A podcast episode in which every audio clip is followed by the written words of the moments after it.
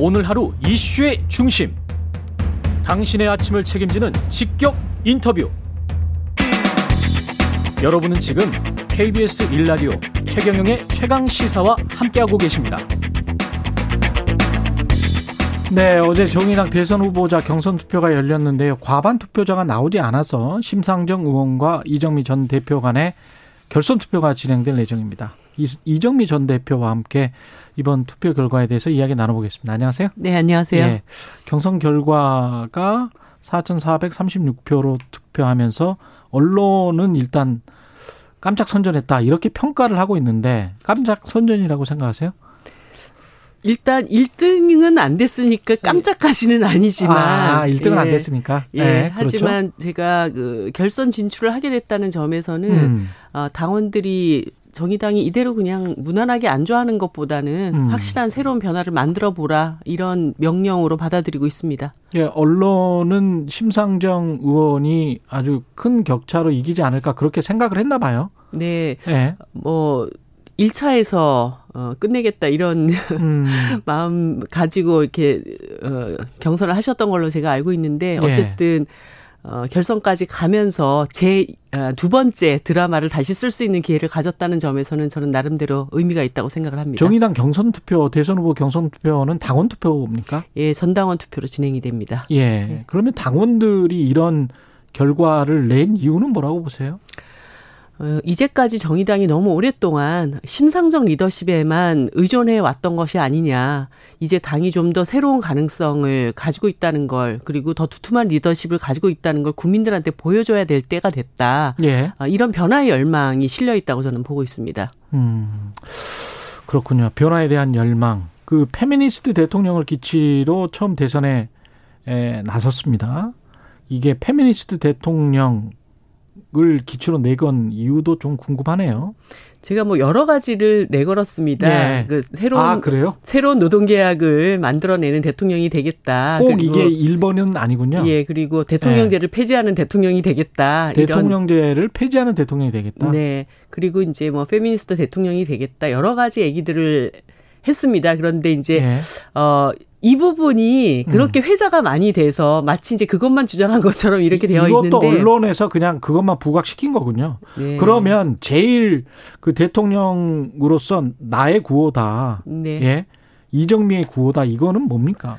어, 물론 그 혐오와 차별 없이 모든 인간이 존중받는 나라로 간다는 의미에서 음. 페미니스트 대통령이라고 하는 것도 굉장히 의미가 있지만 제가 요즘 가장 많이 고민하는 것은 어, 지금 대한민국 사회가 겪고 있는 위기, 그러니까 불평등이라든가 기후 위기라든가 어, 여러 차, 별에 대한 문제라든가 이런 복잡한 난제가 지금 얽혀 있는데 예. 이거를 해결해야 할 시간은 굉장히 촉박하게 다가오고 있다는 것입니다. 예를 들어 불평등 갈등을 계속 방치해 두게 될 경우 그리고 기후 위기 2030년까지 어 온실가스를 50%까지 줄이는 어떤 그런 어 시대적 과제를 해결하지 못할 경우 이렇게 닥쳐오게 될 음. 어, 그런 문제들을 생각하면 더 이상 이렇게 정치권들이 어, 여야 편갈아 가지고 상대방을 쓰러뜨리는데 골몰하는 이 사생결단식의 정치 가지고는 절대 대한민국이 이 문제를 풀기가 어렵지 않냐. 예. 그런 측면에서 이제는 좀 정치 전체가 승리할 수 있는 머리를 맞대고 음. 어, 니편내 편이 중요한 게 아니라 국민 편에서 이 문제를 어떻게 풀어갈 것인가.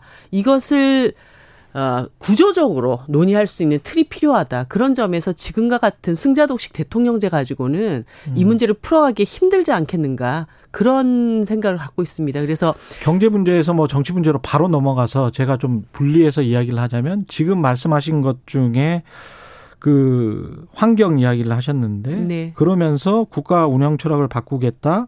국내 총생산을 국정과제로 GDP죠. 네네. GDP 경제 성장률을 국정경제로 삼아서는 안 된다. 네. 이건 아까 환경 과 관련된. 어 그것뿐만 아니라 지금 대한민국이 이제 네. K자 성장 시대로 들어섰다 이렇게 얘기하지 않습니까? 그러니까 그렇죠. 부자는 더 부자가 되고 그렇죠. 가난한 사람은 더 가난한 사람이 되고 중산층은 음. 붕괴되어 있는 상태가 돼 있는데 구조적으로 계속 그렇게 되고 있, 는것 같습니다. 예, 그런 예. 측면에서 이제는 성장 수치라고 하는 그 수치 뒤에 가려져 있는 사람들의 삶의 얼굴을 정치가 다 끄집어내야 된다라고 하는 의미고요. 그런 점에서 불평등, 환경, 주택, 건강 이런 사람들의 삶에 어, 지표들을 국정 운영에 지표로 삼아야 되고 음. 국민 전반의 행복 지수가 어떻게 높아지는가 이걸 중심으로 국가를 운영해야 된다라는 그런 의미를 담고 있습니다. 그런 행복 지수를 높이는 그런 국정 운영을 하기 위해서는 대통령제가 폐지돼야 됩니까?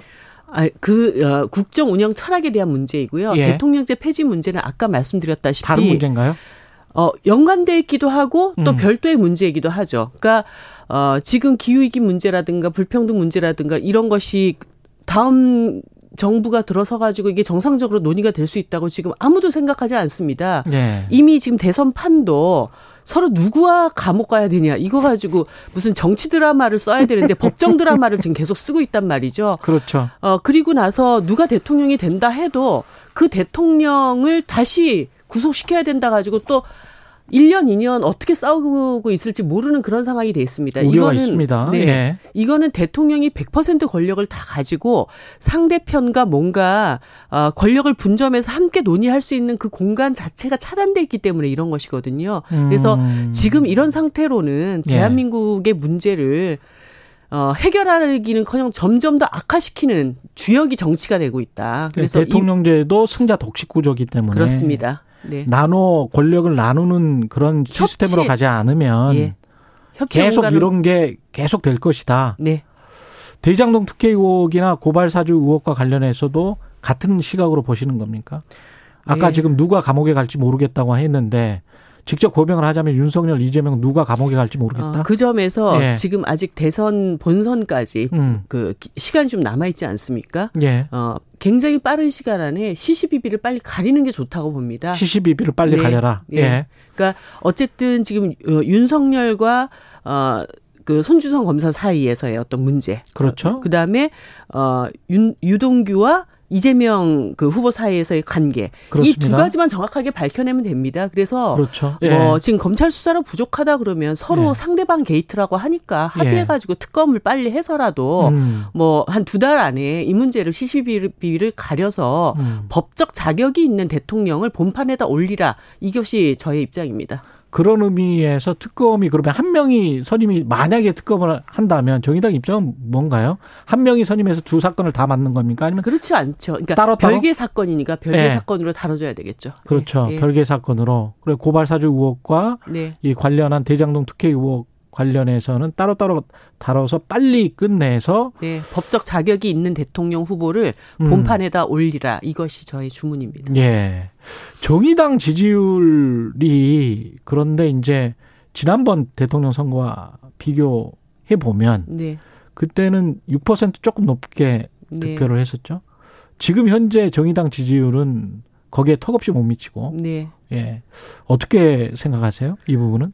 사실 그런 걱정 때문에 제가 이번에 대선 출마를 결심하게 되었습니다. 음. 어, 국민들이 정의당이 가지고 있는 이 시대의 난제의 해답지를 보셔야 되는데 네. 지금 잘 보고 계시지 못합니다. 그리고 어, 저 고발사주 어, 그리고 대장동 이것에 다 뒤덮여가지고 도대체 대한민국 정치가 어디로 가야 되는지 이 걱정을 하고 계실 때 어, 정의당의 이정미가 깜짝 놀랄 만한 어떤 정의당의 변화를 보여드려서 음. 저 정당에서 무슨 일이 벌어지고 있나 근데 저기서는 무슨 얘기를 하고 있나 이렇게 들으실 수 있도록 하는 그 기회를 열어야 되겠다 그런 음. 측면에서 제가 이번에 어, 대선에 출마를 하게 됐고 그 놀라운 변화를 한번 만들어 보고, 보고 싶다 어, 이렇게 각오를 갖고 있는 것입니다. 그 비슷한 워딩으로 이런 말씀을 하셨어요. 심상정의 최대치를 네. 정의당의 한계로 설정할 수는 없다. 네. 심상정을 넘어서야 정의당이 또 앞으로 나아갈 수 있다. 뭐 이런 말씀이시네요. 그렇습니다. 예. 심상정 후보님이 2번을 자신의 어떤 마지막 소명이라고 얘기를 하셨는데요. 음. 지금 이 대선은 어, 정의당의 새로운 10년 그 가능성을 써가는 어, 입구가 돼야 된다. 그런 예. 생각을 합니다. 세대 교체가 정의당도 반드시 필요하다. 네. 예. 변화는 어, 리더십의 교체로부터 오는 것이라고 봅니다. 예. 근데 이 정의당이 내세우는 이 국내 총생산을 국정과제로 삼아서는 안 된다. 참 고민스러운 부분인데 이게 기존에 해왔던 어떤 국정 운영, 그 다음에 사람들이 그걸 통해서 또 굉장히 많은 이익을 봤단 말이죠. 많은 사람이 이익을 본 것이 아니라 특정 네. 소수가 이익을 받겠죠. 근데 그 아, 그걸 어떻게 그 진단하느냐에 따라서 예, 성장의 과실이 예. 너무 소수에게 집중돼 있는 것이 지금 있다. 문제라는 그거는 것입니다. 맞아요. 네. 예, 그거는 맞는데 그 뭐랄까요? 우리가 애매한 계층들 있지 않습니까? 중산층들이 네. 어, 이 GDP 경제 성장률의 어떤 신화에 갇혀 있는 거는 사실이거든요. 어, 그것이 한, 예. 한계로 다가오고 있다고 봅니다. 많은 음. 중산층들이 스스로 박탈감을 느끼고 있고, 예. 어, 삶의 질 자체가 저 꼭대기층에 있는 사람들과 예. 나머지 80%가 너무 큰 차이가 나고 있다라고 하는 것을 어, 절실하게 느끼고 있습니다. 그렇기 음. 때문에 이제는 어, 지역 안에서 어, 사람들이 함께 일자리를 만들고 어, 그 지역을 이때까지 유지하고 살펴왔던 중소기업이나 상공인들도 함께 살 수 있는 그런 어떤 어, 시대적인 전환이 필요하다. 이런 요구들은 이제는 굉장히 상식적인 요구가 되어 있지 않은가 이런 생각합니다. 예. 근데 제가 이제 반론 차원에서 계속 질문을 드릴 수밖에 없어요. 왜냐하면 경제 성장만 그 고집하는 것도 문제겠지만 네. 관련해서 이제 분배랄지 환경만 아 생각을 하다가 네.